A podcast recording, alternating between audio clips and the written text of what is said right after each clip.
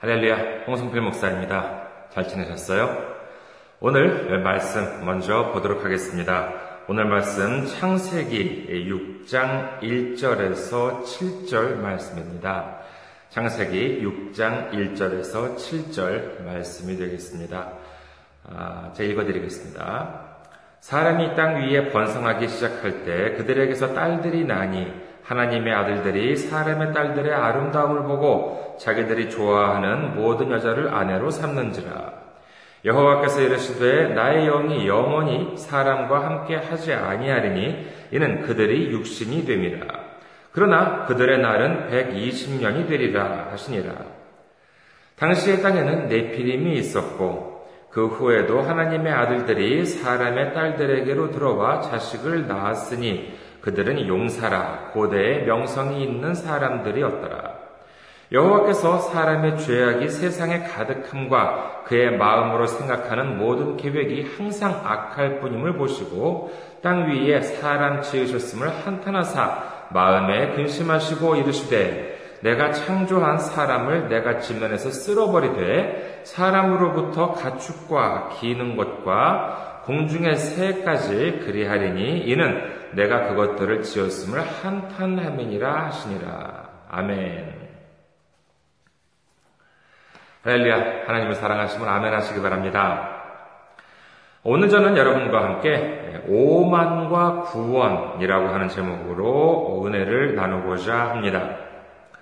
2011년 3월 11일 일본 동북지역을 강타한 지진은 사망자와 행방불명자 도합 2만여 명이라고 하는 아주 끔찍한 재앙이 되고 이는 후에 동일본 대지진이라고 하는 이름이 붙게 되어서 가옥이 무너지고 삶의 터전을 잃어버린 사람들이 살아남은 사람들도 그렇게 피해를 입은 사람들이 일본 전국에 흩어져서 여전히 자기 집으로 돌아가지 못하고 정말 낯설고 물서른 그런 그 타지에서 하루하루를 보내고 있는 사람들이 아직도 많이 있다고 합니다. 지난달 말, 그러니까 6월 말이죠. 2016년 6월 말 현재 일본 정부 발표에 의하면은 아직도 그 15만 5천 명이라고 하는 사람들이 그 피난을 하고 있는 아직 자기 집에 돌아가지 못하고 있는 사람들이라고 합니다. 아직도 이 15만 5천 명이 정말 자기의 그 삶의 터전을 잃고 정말 그 일본 여기저기 전국에 흩어져서 살고 있다는 것입니다.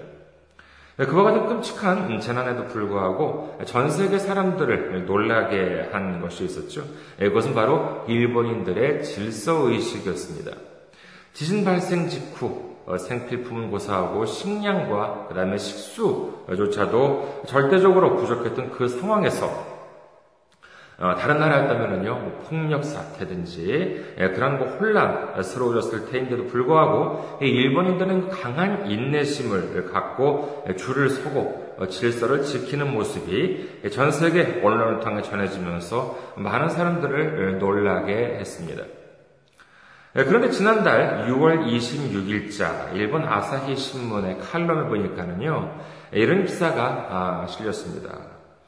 일본 후쿠이현, 후쿠이시에 있는 한 여고에서 10년 전부터 사랑의 우산이라고 하는 활동을 해오고 있었다고 합니다. 이게 뭔가 하면은요, 지금으로부터 10년 전인 이제 2007년 여름에 갑자기 내린 비 때문에 우산을 마치 준비를 하지 못했던 어떤 나이 드신 분이 이 비를 아주 흠뻑 맞았다고 이제 합니다. 그런 장면을 보고 그 여고 학생 당시 이 여고 학생이 이제 아이디어를 내가지고요. 이에 따라서 이제 그 학생회가 주도를 해가지고 어떤 활동을 벌이기 시작했냐 하면은요. 그 인근 역이든지 여고 근처죠 후쿠이시 내에 그 인근 역이든지 아니면 사람들이 많이 모이는 곳에 이 우산을 설치해 놓자. 그렇게 해가지고 갑작스럽게 비가 내리는데 이제 우산이 없는 분들은 이제 그때는 이제 그 우산을 쓰고 우산을 사용을 하고 그 다음날에 이제 그 우산이 이제 있던 곳에 제자리에 돌려놓는 그와 같은 이제 시스템을 이제 만들어 보자 이렇게 해가지고 제목을 이제 이름을 사랑의 우산 이렇게 이제 붙였습니다. 이런 취지로 해가지고요, 처음에는 200자루의 우산을 준비를 했다고 합니다. 그래가지고 여기저기 이제 사람이 많이 몰리는 곳, 거기에다가 이제 우산들을 이제 그 한 10개, 20개, 뭐 몇 개 정도 이제 30개씩 이렇게 꽂아놓고, 그 다음에 급하게 비가 내렸을 때는 이걸 쓰시고, 그 다음에 쓴 다음에 다시 돌려놔달라라고 이제 이런 취지로 시작을 했는데, 자, 200자루 맨 처음에 우산을 가져다 놓았다고 합니다. 한 달 뒤, 1개월 뒤 그 우산 몇 자루가 됐을까요? 여러분은 어떻게 생각하십니까? 앞서 본 일본 사람들의 질서의식으로 밀어본다 그러면은요, 200자루 중에서 뭐 한 달 동안 글쎄요, 안 돌아온 우산이 기껏해봐야 뭐 5개, 10개 정도라고 생각하실지 모르겠습니다만은요, 정작 뚜껑을 열어보니까는요, 이 안 갖다 놓은 우산이 아니라 남아있는 우산이 20자루밖에 없었다고 합니다. 그러니까는 200자루의 우산 중에서 180개의 우산이 사라진 것이에요. 어느 분이 가져가고 쓴 다음에 다시 되돌려놓지 않았다는 것이죠. 이 모습을 본 학생들의 심정은 어땠겠습니까? 하지만 이에 굴하지 않고 외부 자선단체의 도움을 받아가면서 부족한 우산을 계속 채워넣었다고 합니다. 그리고 우산 색깔도 눈에 띄는 색, 빨강색, 노란색, 초록색, 이렇게 아주 눈에 띄는 색을 우산을 이제 하고, 그 다음에 거기 그 우산에도요, 우산에는 그 정말 그 우산을 어디에 돌려놔 주세요라고 하는 그런 정확한 위치가 적힌 메모를 붙여놓고, 그것만이 아니라 정말 양심에 호소하는 그와 같은 그 포스터, 사랑의 우산 쓰신 다음에는 제자리에 돌려놓읍시다 라고 하는 포스터도 붙여놓았다고는 하는데, 그럼에도 불구하고 반환율은 전혀 오르지 않았고요, 결국 10년이 되는 올해를 끝으로 이 사랑의 우산 운동을 종료하기로 했다고 합니다. 그동안 보충한 우산은 10년 동안 채워놓은 사용된 우산은 도합 1100자루라고 합니다. 마지막 60자루를 보충하는 이 학교 학생 말에 의하면은요, 뭐라 그랬냐, 이미 포기했다라고 이제 이 여학생이 얘기했다고 합니다. 우산에 대해서만 말하자면은 사람은 이 성선설보다 성악설이 맞는 것 같다라고 이제 이 여학생이 말을 했다고 합니다.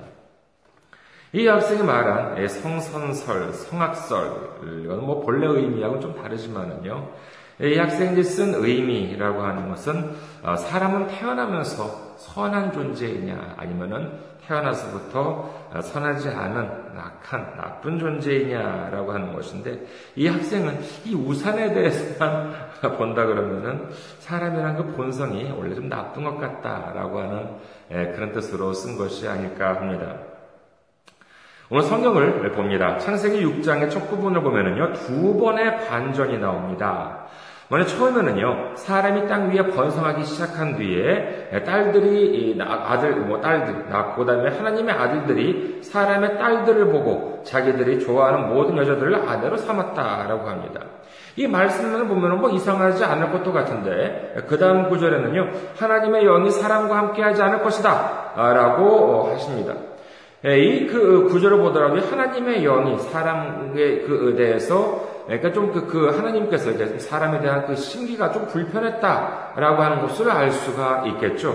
어떻게 보면 당연한 건데도 불구하고, 아니 뭐 아들하고 딸이 이제 결혼해가지고 자식들을 낳았다라고 한다는 것인데, 이것이 별로 마음에 들지 않으셨다는 것이에요. 그래서 이것이 첫 번째 반전이라고 할 수 있겠습니다. 그리고 두 번째는 뭐냐, 4절부터 시작해서 보면은요, 네피림이 있었고 하나님의 아들들이 사람의 딸들과 결혼해서 자식을 낳았다는 것입니다. 여기서 네피림이라고 하는 말에 대해서는요, 뭐 신학자들 사이에서 뭐 거인족이다, 뭐 용사다 등 여러 가지 해설이 있습니다만은요, 아무튼 뭐 힘이 강한 사람, 힘이 센 사람, 뭐 이렇게 해석하는 것이 이해할 수 있는 이유가 있는 것 같습니다. 그리고 아들들이 딸들과 결혼하는 것은 뭐 이것도 또한 지극히 당연하다고 할 수가 있는데, 그럼에도 불구하고, 그 다음에 또 이제 결혼해가지고 자식을 낳았습니다. 그리고 또 이제 그 자식들이 또 어땠느냐. 그냥 자식이 아니라요, 용사였고, 그 다음에 고대의 명성이 있는 사람들이었다고 합니다. 자식을 낳았는데 자식이 용사야. 그 다음에 그 명성이 고대 명성이 있는 사람들, 이거 얼마나 좋은 뜻이겠습니까? 이 기록 역시 대단히 좋은 것처럼 보입니다만은요, 그 다음에 나와 있는 5절 보면은요, 여호와께서 사람의 죄악이 세상에 가득함과 그의 마음으로 생각하는 모든 계획이 항상 악할 뿐임을 보시고라고 기록이 되어 있습니다. 이것이 두 번째 반전이라고 할 수가 있겠죠. 우리가 보기에는요, 당연한 것 같고 잘된 것 같이 보이는데도 왜 하나님께서는 이처럼 안 좋게 생각하셨을까요? 먼저 첫 번째 반전의 근거가 된 구절인 2절을 다시 보도록 하겠습니다. 2절 보면은요, 하나님의 아들들이 사람의 딸들의 아름다움을 보고 자기들이 좋아하는 모든 여자를 아내로 삼는지라 라고 되어 있습니다. 이 기록에 보면은요, 하나님의 아들들, 그 다음에 사람의 딸들이라고 하는 단어가 나옵니다. 신학자들 사이에서는 이미 하나님의 아들이 무엇이고, 뭐, 사람의 딸들이 무엇이고 하면서 또 여러 가지로 이제 자신들의 주장을 피력합니다만은요, 이 구절, 그리고 이후에 나오는 문맥을 보았을 때 보면은요, 이는 그 하나님의 아들들이라고 하는 것은 말하자면 하나님께 속한 사람, 그리고 사람의 딸들이라고 하는 것은 사람에 속한 사람이라고 이해하시면 내용을 제대로 파악할 수가 있습니다. 근데 이렇게 볼 때 우리가 조심해야 되는 것은 뭐냐면은요, 그렇다면은 처음부터 뭐 하나님께 속한 사람 따로 있고, 처음부터 뭐 사람에 속한 사람이 따로 있다, 이렇게 생각하는 것은 대단히 잘못된 것입니다. 만약에 그렇다면은요, 우리는 하나님께 속한 사람만 상대하고, 하나님께 속한 사람한테만 뭐 복음을 전하면 되고, 사람에 속한 사람은 완전히 무시해도 된다라고 하는 아주 황당한 결론에 이르고 맙니다. 여기서 하나님께 속한 사람이라고 한다는 것은 보다 정확하게 이를 말씀을 드리면요, 하나님 생각대로 살아가는 사람, 그 다음에 사람에 속한 사람이라고 하는 것은 사람의 생각대로 살아가는 사람이라고 이해하셔야 합니다. 또한 어떤 사람들은 이 구절을 듣고요, 이 구절을 들고 인종차별이다, 무슨 뭐 남녀차별이다 라고 하는 사람도 있는 것 같습니다. 이것은 그런 뜻이 아니에요. 그러니까는 이 2절에서 하나님의 아들들이 사람의 딸들의 아름다움을 보고 자기들의 좋아하는 모든 여자를 아내로 삼았다라고 하는 말씀은 뭐냐면은, 하나님의 생각대로 살아가는 사람들이 사람의 생각들 중에서 자기가 보기에 아름답게 보이는 생각, 좋아 보이는 생각들을 취해서 살아가게 되었다는 것입니다. 그러니까 이 말씀은 뭐냐면 뭐 인종차별이나 아니면 뭐 남녀차별이라고 하는 것이 아니라 영적인 믿음의 순수성이 훼손되고 인간적이고 물질적인 사고방식이 침입해온다는 것입니다. 이것이 어떻게 하나님을 기쁘게 해드릴 수가 있겠습니까? 그리고 4절에 보면은요, 이처럼 하나님의 생각대로 살아가는 사람들과 더 정확하게 말하자면 하나님의 생각대로 살아갔던 그런 사람들이 사람의 생각대로 살아가는 사람들과 타협하고 혼합이 되면서 그 결과 나온 인간들이 인물들이 어떤 사람들이었느냐, 용사이자 명성이 있는 사람들이었다는 것입니다. 자, 생각해 보겠습니다. 예를 들어서요, 돈을 많이 벌어보려고 저 밤이나 낮이나 뭐 토요일, 주일 지키지도 않고 밤낮으로 죽도록 열심히 일을 한 결과 돈을 많이 벌었다. 이것이 기적이에요? 아니면 당연한 것입니까? 다른 예 하나 좀 드릴까요? 어려운 시험에 합격하기 위해서 밤이나 낮이나 죽도록 공부한 결과 어려운 시험에 합격했습니다.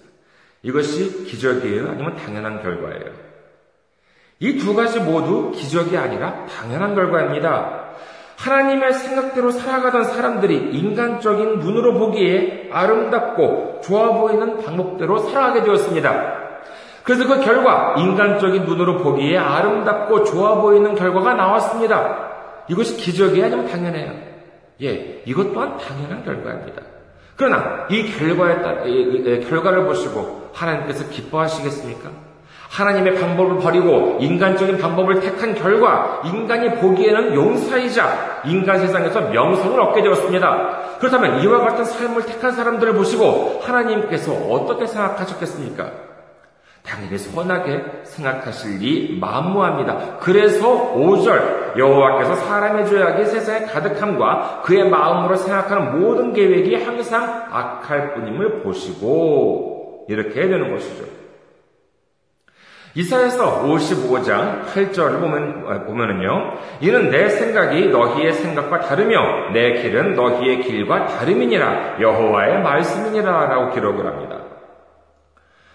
저는 아직도 기억합니다만은요, 몇 년 전에 북한의 김정일이 죽었을 때 그 누운 모습이 공개가 되었습니다. 그는 살아있는 동안에 자신의 부와 권력을 유지하기 위해서 많은 사람들을 괴롭히고 많은 사람들을 잡아들이고 많은 사람들을 죽였습니다. 그리고 이제 자신도 죽어서 그 유리관 속에 누워 있습니다. 그 모습을 보고 든 저의 생각은 뭐냐, 저렇게 갈 것을 이라고 하는 생각이 들었습니다. 그럼 인간적인 생각으로 보자면요, 자신들의 국민들이 굶주리면 아주 호떡이 먹고, 그 다음에 호떡인데도 불구하고 이를 묵살하면서 군사력에 돈을 쏟아붓고 핵개발에 돈을 쏟아붓고, 이에 반대하는 사람들을 끊임없이 괴롭히고 죽인 결과 어떻게 되느냐, 인간적으로 본다 그러면요, 세계 최대 강국인 미국조차도 북한을 건드리지 못하는 아주 이제 이렇게 군사 대국 비슷하게 되었습니다. 그런데 그의 죽음에 대해서 진정으로 그의 삶을 축복되고 값진 인생이었다고 생각하는 사람들이 얼마나 되겠습니까? 아무리 북한 고위직 인사라 하더라도요, 진심으로 정말 그 눈앞에서 보이는 거죠. 그런 것이 아니라 정말 진심으로 그를 존경하고 따랐던 사람이 얼마나 되고, 그 다음에 그 죽음이라고 하는 것을 안타까워하고 정말 슬퍼하는 그러한 사람들이 얼마나 됐느냐라고 하는 것, 정말 의문입니다. 그리고 그의 아버지가 저질렀던 그러한 악행들을, 그 일들을 지금 김정은이 똑같이 저지르고 있습니다. 인간적인 눈으로 본다는 것이 얼마나 어리석은 일입니까? 창세기 13장에 보면은요, 아브라함이 하나님의 말씀을 잘못 알고 시키지도 않은 롯을 데리고, 자기의 조카 롯을 데리고 집을 나섭니다. 이 롯은 사람의 생각을 상징합니다. 시키지도 않은 그와 같은 일을 했던 것이, 하나님 말씀하지 않으셨지만은요, 아브라함은 사람의 생각으로 롯을 데리고 나왔습니다. 그러니까 이제 어떻게 하나요? 아브라함이 조카 롯에게 말합니다. 아무래도 네가 날 떠나야 되겠다. 계속 둘 사이에 다툼이 벌어집니다. 그래서 이제 우리는 결별해야 되겠다, 해줘야 되겠다. 그러면서 아브라함이 조카 롯한테 말을 합니다. 네가 먼저 길을 택하라. 나는 네가 택한 길과 다른 길을 택할 것이다. 네가 우울하면 난 좌할 것이다. 라고 이제 이렇게 롯한테 얘기를 합니다. 네가 먼저 길을 택해라.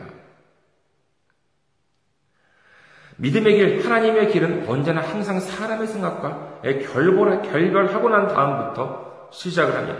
그 말을 듣고 롯이 길을 택할 때의 모습이 창세기 13장에 나옵니다.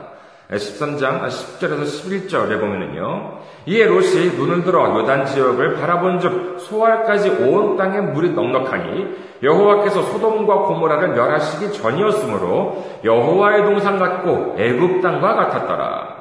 그러므로 롯이 요단 온 지역을 택하고 동으로 옮기니 그들이 서로 떠난지라. 롯이 눈을 들어보니까는요, 소돔 쪽이 아주 풍요로워 보였다는 것입니다. 무엇으로 보았대요? 그렇습니다. 인간적인 눈으로 보니까는 그랬다는 것입니다.